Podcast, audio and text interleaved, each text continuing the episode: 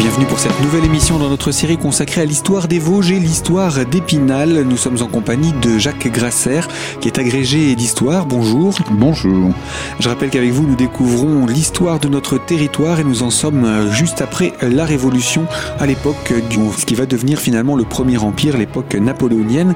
Et euh, je souhaitais vous proposer de parler pour ces prochaines minutes des mouvements que vont connaître les groupes religieux, puisqu'après la Révolution, le clergé a bel et bien perdu son pouvoir, son autorité. Mais pour autant, qu'en est-il au niveau de notre département?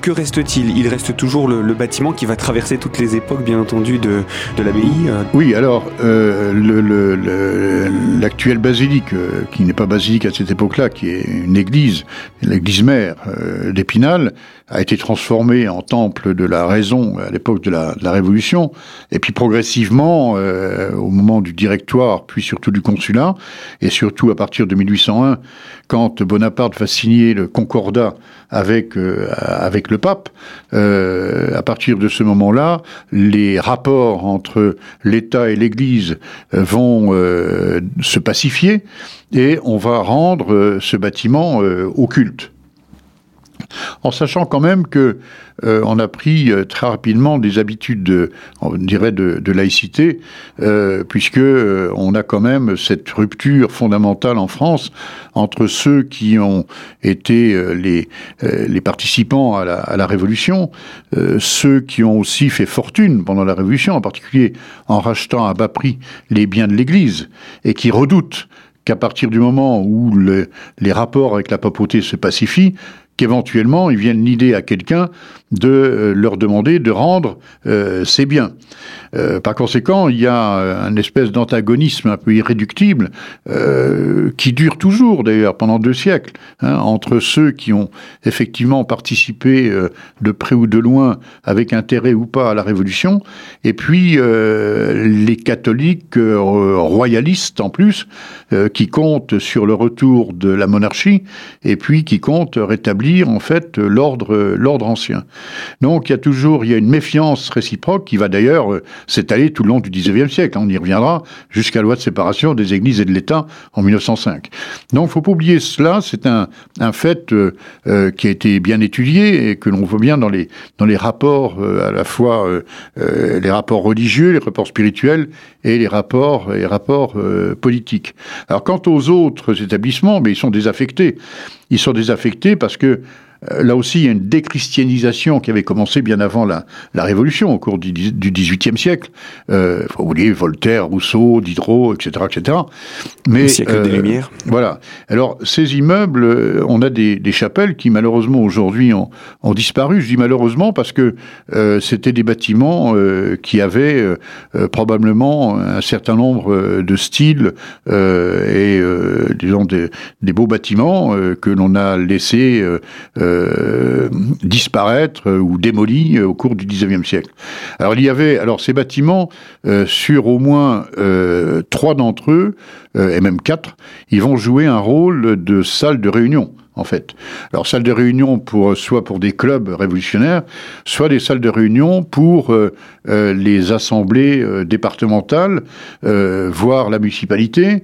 C'est là aussi où on organise des élections.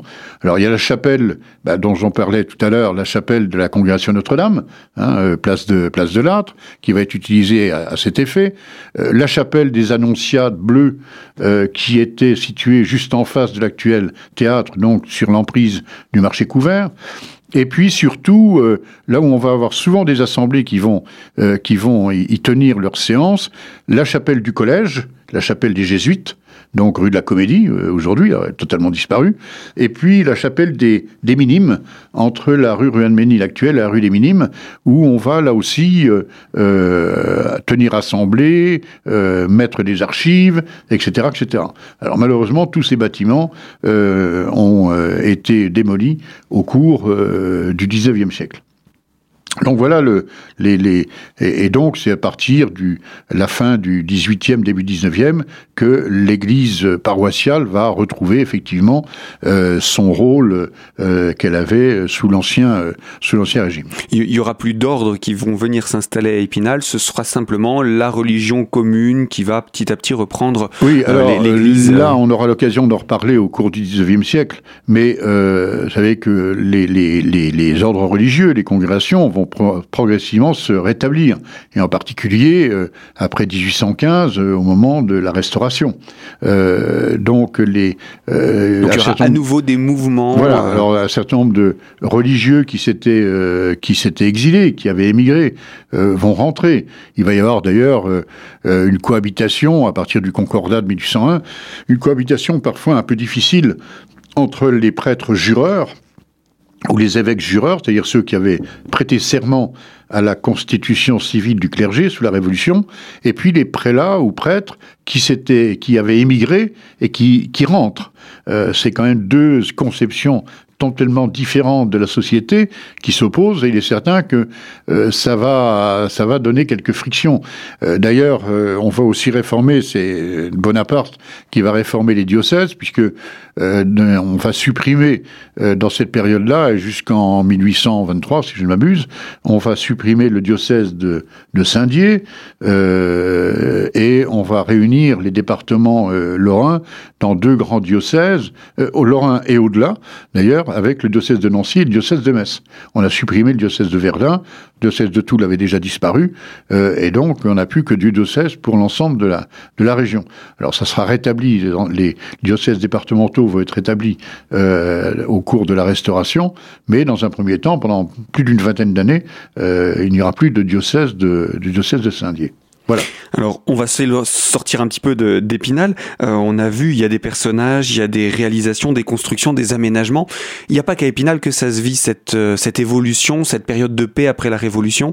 Euh, Qu'est-ce qui s'est passé sur le reste du département? Est-ce qu'il y a des événements marquants? Bah, Il y a des événements. Il y a surtout, euh, je crois que ce qui est marquant, euh, mais d'une façon générale, à l'époque euh, du Premier Empire, l'Empire, c'est pas seulement la guerre. L'Empire, c'est aussi des constructions, des constructions importantes sur l'ensemble, d'ailleurs, du territoire impérial. Ce qui veut dire que ça va au-delà de la, de la, de la France, du territoire français proprement dit. Napoléon va être un grand bâtisseur, en particulier de voies de circulation.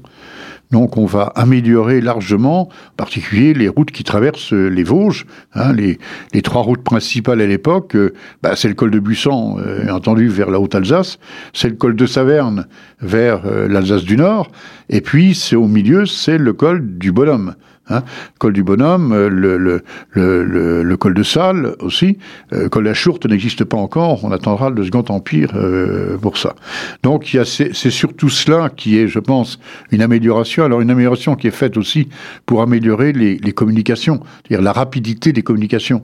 Hein, on, savez que sous la Révolution, l'une des, des, des, des, des découvertes tout à fait intéressantes, c'est la monétisation des moyens de communication, en particulier le télégraphe. Alors pas le télégraphe tel qu'on l'a connu à la fin du 19e, mais le télégraphe optique, c'est-à-dire le télégraphe qu'on appelle le télégraphe chape, où on plaçait sur des collines des tours avec euh, des, des, des, faisceaux articulés au-dessus, et comme un système de morse, en fait, et d'une colline à l'autre, on transmettait des, des messages. Ça, c'est une, c'est une construction qui, est, euh, qui se fait à partir de la Révolution. Hein, c'est donc quelque chose de tout à fait euh, intéressant parce que au lieu d'envoyer un, coursier euh, à cheval ou une malposte, euh, on va pouvoir transmettre en quelques minutes des messages d'une colline à l'autre et sur l'ensemble du territoire du territoire national. Hein, c'est quelque chose de tout à fait tout à fait intéressant. Donc voilà, le, les améliorations, et puis on, c'est toute l'administration hein, qui, est, euh, qui améliorée à cette époque-là. Hein. J'ai parlé des, préfectures, on a parlé du Concordat, euh, on, a une administration impériale qui se met en place et qui est tout à fait d'importance. On pourrait parler aussi de, de l'université, hein, de la création de l'université et de la création de, d'un certain nombre de grandes écoles, mais ça nous éloigne euh, d'Épinal, puisqu'il n'y a pas d'université à Épinal à cette époque-là, et il n'y a pas non plus de grandes écoles. Ça viendra d'ailleurs au cours du 19e siècle, on aura sans doute l'occasion d'en, reparler. Eh bien, Jacques Grasser, avec ces quelques éléments, nous avons entamé le début du 19e siècle. Que se passe-t-il sur notre territoire? Je vous propose qu'on puisse poursuivre la découverte de cette histoire avec un grand H avec vous dans notre prochaine émission. À très bientôt sur nos antennes.